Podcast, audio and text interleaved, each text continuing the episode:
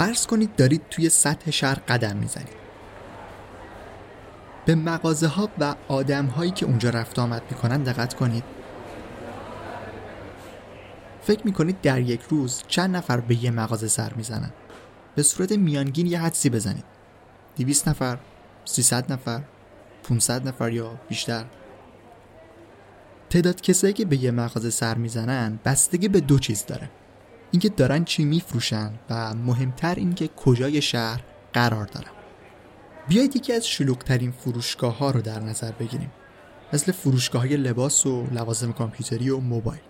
فکر می‌کنید اینا چقدر در روز مراجعه دارن؟ هزار نفر دو هزار نفر؟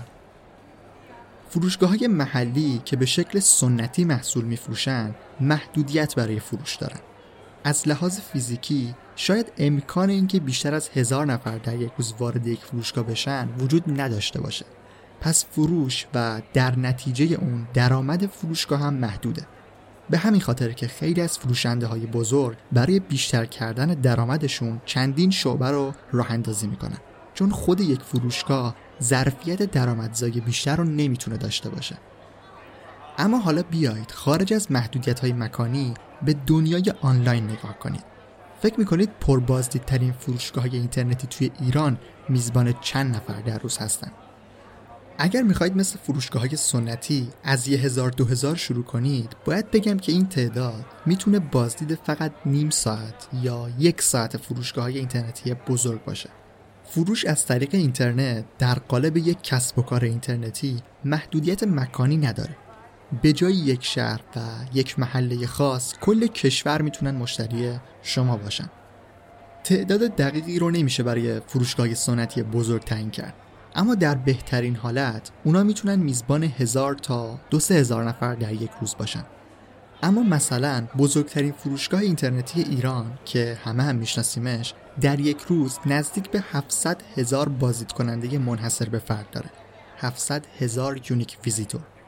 و بازدید کلی سایت و اپلیکیشنش در یک روز بیشتر از 4 میلیون باره. اگر فروشگاه های سنتی هم می‌خوان به همچین بازدیدی و در نتیجه اون به فروش بیشتر برسن می‌تونن کسب و کار خودشون رو آنلاین کنن. توی این قسمت می‌خوایم در مورد آنلاین کردن یک کسب و کار سنتی صحبت کنیم.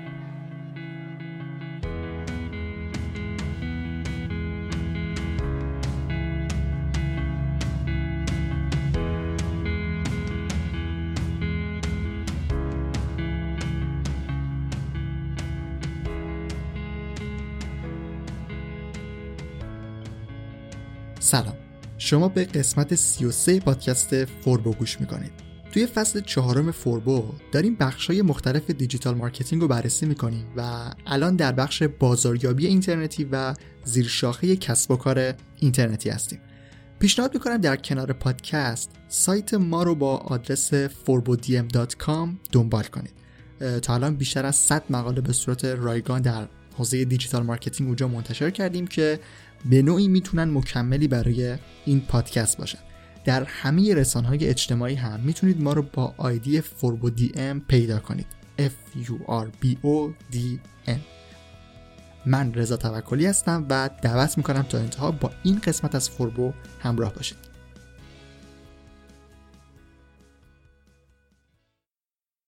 خب اول لازمه که به چند نکته برای شروع اشاره کنم.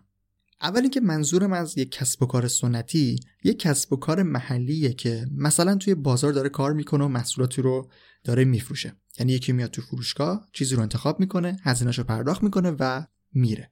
در واقع می‌خوام یک سری نکاتی رو در ادامه بهشون اشاره کنم که به صاحبای این جور کسب و کارها برای ورود به فضای آنلاین کمک کنه. این نکته اول. بعد اینکه کسب و کار اینترنتی یا آنلاین کردن کسب و کار رو کاملا به شکل واقعی اون در نظر دارم.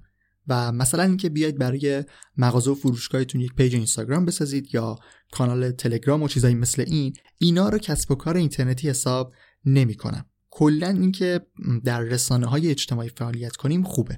ولی اسمش داشتن یک کسب و کار اینترنتی یا فروش به صورت آنلاین نیست. اینکه چرا رسانه اجتماعی رو نمی‌تونیم کسب و کار اینترنتی در نظر بگیریم خیلی دلیل داره و توی قسمت هشتم پادکست که اولین قسمت فصل دوم بود اونجا در موردشون توضیح دادم ولی خیلی کلی الان دوباره اینجا بهش اشاره می‌کنم. ببینید فضای رسانه اجتماعی بستر کسب و کار نیستن و امکاناتی که یک فروشگاه اینترنتی یا یک کسب و کار اینترنتی باید داشته باشه رو ندارن و امکاناتش رو به ما نمیدن. مهمترین ویژگی یک فروشگاه اینترنتی رو میشه امکان ثبت سفارش و پرداخت آنلاین در نظر گرفت. یعنی هر دوش باید آنلاین و به صورت اتوماتیک انجام بشه. یعنی کاربر باید بیاد خدمات و محصولات شما رو ببینه تصمیم بگیره انتخاب کنه وارد سبد خریدش کنه و پرداخت رو انجام بده. شما به عنوان صاحب کسب و کار هم در این مراحل نیازی نیست که با کاربر ارتباطی داشته باشید. این میشه فروش آنلاین. این میشه فروش آنلاین به معنای واقعیش. ولی وقتی شما صفحه اینستاگرام یا کانال تلگرام دارید باید توی هر مرحله با کاربر ارتباط داشته باشید. هم برای ثبت سفارش هم پرداخت که مثلا اطلاعات بانکیتون رو براش بفرستید و از اینجور کارا. پس شما در رسانه های اجتماعی آنلاین نمیفروشید. فقط دارید با مشتری آنلاین ارتباط برقرار می‌کنید. اما در یک فروشگاه اینترنتی همه چیز به معنای واقعی آنلاین انجام میشه. خب حالا بریم ببینیم که باید برای تبدیل کسب و کار سنتی به کسب و کار اینترنتی چیکار بکنیم.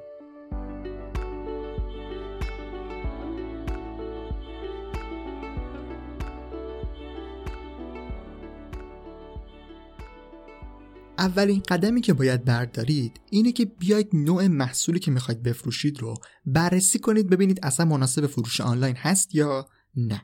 همونطور که توی نکته اول گفتم توی این قسمت با کسب و کارهایی کار داریم که به شکل سنتی توی بازار دارن یه چیزی میفروشن. اما همه محصولا مناسب فروش آنلاین نیستن. مثلا یه مغازه هایی که یک سری لوازم گدکی و لوازم فنی برای تعمیر چیزی میفروشن اینا محصولشون خیلی به درد فروش آنلاین نمی‌خوره. فرض کنید یک فروشنده لوازم الکتریکی داریم که قطعات وسایل برقی مختلف رو داره. کسی که ابزارش خراب بشه مثلا ماشین اصلاحش خراب بشه امکان این که بدون دقیقا کجای دستگاه خراب شده خیلی کمه که بخواد بره همون قطعه رو آنلاین سفارش بده. حتی اگر خیلی قسمت مشخصی از دستگاه خراب شده باشه و بدونه که چی نیازه حالا احتمال اینکه بلد باشه اون قطعه رو عوض کنه و ماشین اصلاحش رو تعمیر کنه این دیگه خیلی کمتره. و نکته بعدی مسئله زمان هست. شاید در همون لحظه یا همون موقع اون شخص بخواد کارش را بیفته. نه اینکه تازه بخواد بره آنلاین سفارش بده و منتظر باشه که شما براشون محصول رو بفرستید. مدل کسب و کارهای مختلفی هستن که این ویژگی رو دارن. مثلا کسایی که توی کار تعمیر ماشین و کولر و وسایل اینطوری خیلی بزرگ هستن اینا هم با اینکه در واقع دارن یه چیزی رو میفروشن ولی باز برای آنلاین شدن خیلی کارشون جواب نمیده. این که میگم جواب نمیده منظورم توی این مدلی هست که ما الان اینجا داریم بهش اشاره می‌کنیم یعنی فروش مستقیم کالا.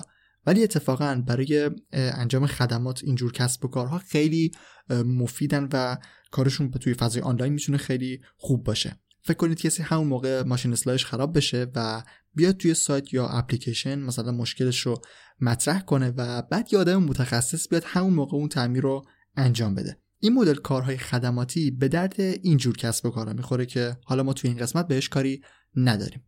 پس گفتیم که باید اول ببینید محصولتون به درد فروش آنلاین می‌خوره یا نه. الان در مورد چیزهایی که به درد نمی‌خوره گفتم. حالا چیزهایی که به درد می‌خوره چیان؟ ببینید هر چیزی که جنبه مصرفی داشته باشه برای فروش آنلاین خیلی خوبه.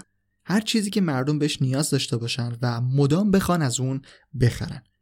حالا منظورم فقط محصولات سوپرمارکتی نیست که نیاز هر روزه مردمه. ولی این رو هم میشه بهش فکر کرد اما یه نکته ای داره که در بخش بعدی پادکست بهش اشاره می‌کنم. کالاهایی که جنبه مصرفی دارن چیزایی هستن که تقریبا همه مردم ازشون استفاده می‌کنن. مثلا موبایل. موبایل کالاییه که همیشه طرفدار داشته و داره و توی هر شرایطی و با هر قیمتی هم که باشه مردم بهش نیاز دارن و اون رو می‌خرن. حالا چه آنلاین باشه چه آفلاین.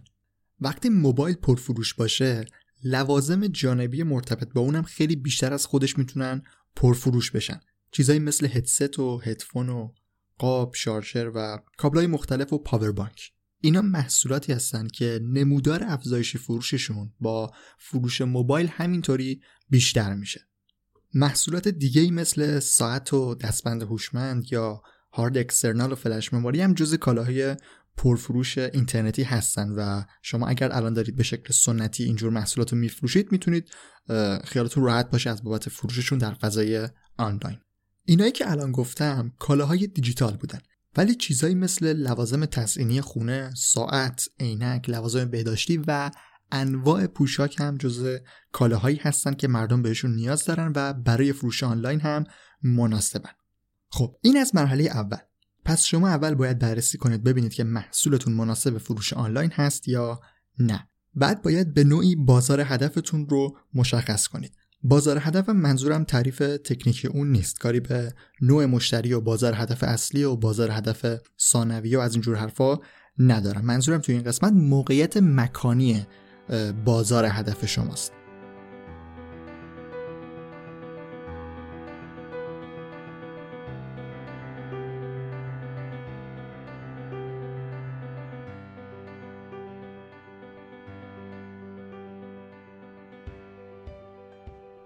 دومین مرحله در فرایند آنلاین کردن یک کسب و کار اینه که موقعیت مکانی بازاری که می‌خواید توش فعالیت کنید رو مشخص کنید. این مورد بستگی به دو چیز خیلی مهم داره. اول اینکه شما چه هدفی از این کارتون دارید. آیا فروشندگی محصولاتی که دارید انجام می‌دید کاری هست که دوستش دارید؟ مدل محصولی که دارید روش کار می‌کنید به اندازه دوست دارید که بخواید خیلی براش وقت بذارید و ایده های بزرگی رو در موردش بخواید پیاده کنید یا نه؟ منظورم اینه که شما در چه حدی به این کار فکر می‌کنید؟ آیا فروش در حد یک محله یا یک شهر براتون کافیه؟ یا مثلا دوست دارید جز فروشنده های اون محصول توی کل کشور باشید؟ باید به این نکته فکر کنید. حالا هم که دارید فکر می‌کنید نکته دوم رو هم باید بهش اضافه کنم. آیا شما امکان تأمین اون کالا رو به شکل انبوهتر دارید یا نه؟ و اینکه اصلا مهمتر از تأمین آیا امکان انبارداری بسته‌بندی و ارسال اون کالا رو دارید یا نه؟ ببینید وقتی در سطح کشوری بخواید فعالیت کنید به مرور حجم سفارش های شما می‌تونه زیاد بشه و اگر نتونید اون حجم سفارش زیاد رو پردازش کنید و ارسال کنید اولین مشتری های شما از شما ناراضی میشن و دیگه تقریبا ادامه فعالیت براتون سخت میشه. باید به این مورد حتما فکر کنید. فقط یک نکته دیگه رو هم من اینجا اضافه بکنم و اون مربوط به روند پیشرفت فروشگاه آنلاین است. وقتی من میگم در سطح کشوری می‌خواید فعالیت کنید و حجم سفارشتون زیاد میشه منظورم اصلا این نیست که همین فردا که برنامه‌ریزی کردید من می‌خوام به کل کشور محصول بفروشم همینطوری مشتری براتون بیاد. برای رشد فروشگاه اینترنتی باید مرحله به مرحله روی سایتتون کار کنید و به صورت کلی از همه تکنیک های digital marketing باید استفاده بکنید تا به سطحی برسید که حجم سفارشاتتون همینطور بیشتر بشه. به هر حال امکان تأمین کالا و بعد از اون به صورت کلی انبارداری و ارسال دو موردی هستن که باید روش فکر کنید. برای یک سری فروشگاه ها که مثلا محصولات سوپرمارکتی دارن طبیعتا فروش فقط به صورت محلی و در حد یک شهر جواب میده و فروش به کل کشور امکان پذیر نیست. ولی تقریبا همه محصولات دیگه که این امکانو دارن که از طریق پست ارسال بشن می‌تونید برای فروش آنلاین اونا رو انتخاب بکنید و مشکلی از این بابت ندارید. خب یه جنبندی بکنیم. دو مرحله رو برای آنلاین کردن کسب و کار گفتیم. اول بررسی نوع محصولی که قرار فروش بره و دوم مشخص کردن موقعیت مکانی بازار هدف. حالا میریم سراغ مرحله سوم و مرحله آخر. این مرحله رو دیگه راستش توضیح نمیدم چون توی قسمت 31 در موردش کامل توضیح دادم. مرحله سوم ساختن یک فروشگاه اینترنتیه. قسمت 31 پادکست رو اگر گوش بدید اونجا کاملتر توضیح دادم ولی برای اینکه مبحث رو همینطوری رها نکنیم یک اشاره کلی الان اینجا بهش می‌کنم.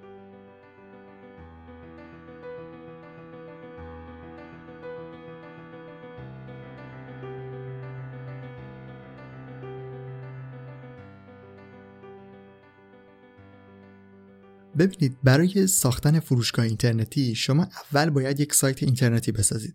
برای ساختن سایت اینترنتی هم نیاز به هاست و دامنه دارید. این دوتا رو که بخرید می‌تونید روی سایتتون یک سیستم مدیریت محتوا یا همون CMS نصب کنید که پیشنهاد کردیم برای شروع وردپرس رو نصب کنید و سایت رو بالا بیارید. تا اینجا شما یک سایت دارید. اما برای اینکه بتونید اون رو تبدیل به فروشگاه بکنید باید دو کار رو انجام بدید. اول نصب یک پلاگین به اسم ووکامرس هست تا سایتتون امکان تعریف محصول رو داشته باشه و بتونید محصولاتتون رو اونجا وارد بکنید و قیمت گذاری کنید. این کار اول. بعد باید ووکامرس رو به درگاه پرداخت وصل کنید که برای این هم توصیه کردیم از درگاه های پرداخت واسط استفاده کنید تا خیلی سریع بتونید به درگاه پرداخت وصل بشید و کاربراتون بتونن هزینه محصول رو به شما پرداخت کنن. این آخر یکم تبلیغ خودمون رو هم بکنم که در از یک سرویسی که توسط فوربو داره ارائه میشه. بغیر از پادکستی که الان دارید گوش می‌دید و به شکل صوتی داریم مباحث رو پیش می‌بریم یک سری آموزش هایی رو هم به صورت ویدیویی داریم داخل سرویس آموزش آنلاین ما که اسم اون دانشگاه فوربوه. آدرسش هم fbun.i می‌تونید بهش سر بزنید و توی کلاس های مختلف ما شرکت کنید و همراه پادکست به شکل تصویری هم ما رو دنبال کنید. خب تا اینجا من مسیری رو گفتم که خودتون بخواید صاحب کسب و کار آنلاینتون باشید. ولی میشه به شکل دیگه هم به همون معنای واقعی که اول قسمت گفتم آنلاین شد. بدون اینکه خودتون سایت و فروشگاه رو اندازی کنید. روش جایگزین همکاری با فروشگاه های اینترنتی دیگه است. در فضای آنلاین و کسب و کارهای اینترنتی یه تعریفی داریم به نام مارکت پلیس که بازارچه ترجمه شده. در واقع کسب و کارهایی هستند که محل فروش محصولات چند تا فروشندن. یعنی یک فروشگاه در اصل وجود داره ولی فقط یک فروشنده اونجا نیست و کلی فروشنده با هم محصولات اون فروشگاه رو تأمین می‌کنن. اگر نمی‌خواید خودتون وارد کارهای راه اندازی سایت و فروشگاه بشید همکاری با فروشگاهی اینترنتی دیگه و تأمین کالا برای اونا جایگزین خوبیه.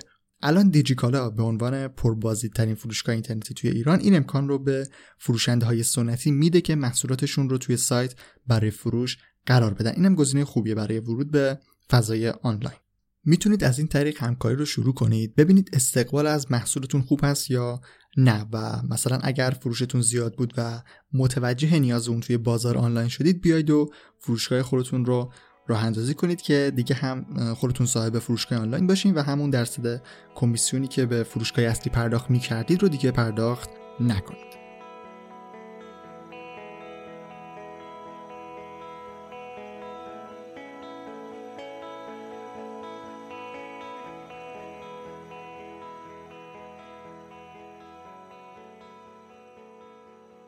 خب قسمت 33 فوربو هم تموم شد. اگر نظری سوالی چیزی در این مورد داشتید حتما اون رو بفرستید. هم توی اپلیکیشن کست باکس و هم توی خود سایت فوربو با آدرس forbodm.com می‌تونید کامنت بذارید. حتما می‌خونیم و جواب هم میدیم. دو تا مشکل هم داریم در حال حاضر که گفتم اینجا بهشون یک اشاره ای بکنم. اگر از کست باکس دارید پادکست رو گوش می‌دید بیاید در همون صفحه پادکستی که الان دارید گوش می‌دید روی اون قسمتی که نوشته رضا توکلی زیر عنوان پادکست. بزنید و وارد پروفایل من بشید. بعد یکم که بیایید پایین اونجا که نوشته پادکست و لوگوی فوربو نشون داده میشه یک بار روی فوربو بزنید. ببینید صفحه که شما دنبال کردید همین هست که توی پروفایل من نشون میده یا نه. اگر توی پروفایل من روی فوربو زدید و یک صفحه دیگه اومد که اون رو subscribe نکرده بودید کانال جدید رو دنبال کنید و دیگه کاری به قبلی نداشته باشید. در واقع کانال اصلی که باید دنبال کرده باشیدش بیشتر از 23 هزار دنبال کننده باید داشته باشه. مشکل دیگه هم اینه که دیگه پادکست روی اسپاتیفای در دسترس نیست. در واقع فوربو روی اسپاتیفای دیگه بروز نمیشه و فکر کنم تا قسمت 25 الان اونجا هست و قسمت های جدید همه جا دیگه منتشر میشه ولی فعلا اسپاتیفای رو از دست دادیم. دلیلش هم اینه که سایت ما یک سایت ایرانیه و از اونجایی که از سایت خودمون feed می‌گیریم برای پادکست اسپاتیفای طبق قوانین بین المللی گوگل سایت های ایرانی رو دیگه support نمی‌کنه. به همین خاطر فوربو هم فعلا قابل شنیدن نیست قسمت های جدیدش. اینم از این دو مورد. نکته دیگه باقی نمیمونه و خوشحال میشم پادکست رو به دوستانتون رو معرفی کنید و نظرتون رو در مورد قسمت ها بفرستید. پیشنهاد می‌کنم به سایت فوربو forbodm.com و دانشگاه فوربو fbun.ir هم سر بزنید. توی همه رسانه اجتماعی هم مثل فیسبوک، توییتر، اینستاگرام و حتی تلگرام صفحه داریم و آیدیش هم آیدی توی همه این رسانه اجتماعی هم فوربو دی ام هست. F U R B O D حرف دیگه ای نیست و ممنون از اینکه تا آخر به این قسمت گوش کردید.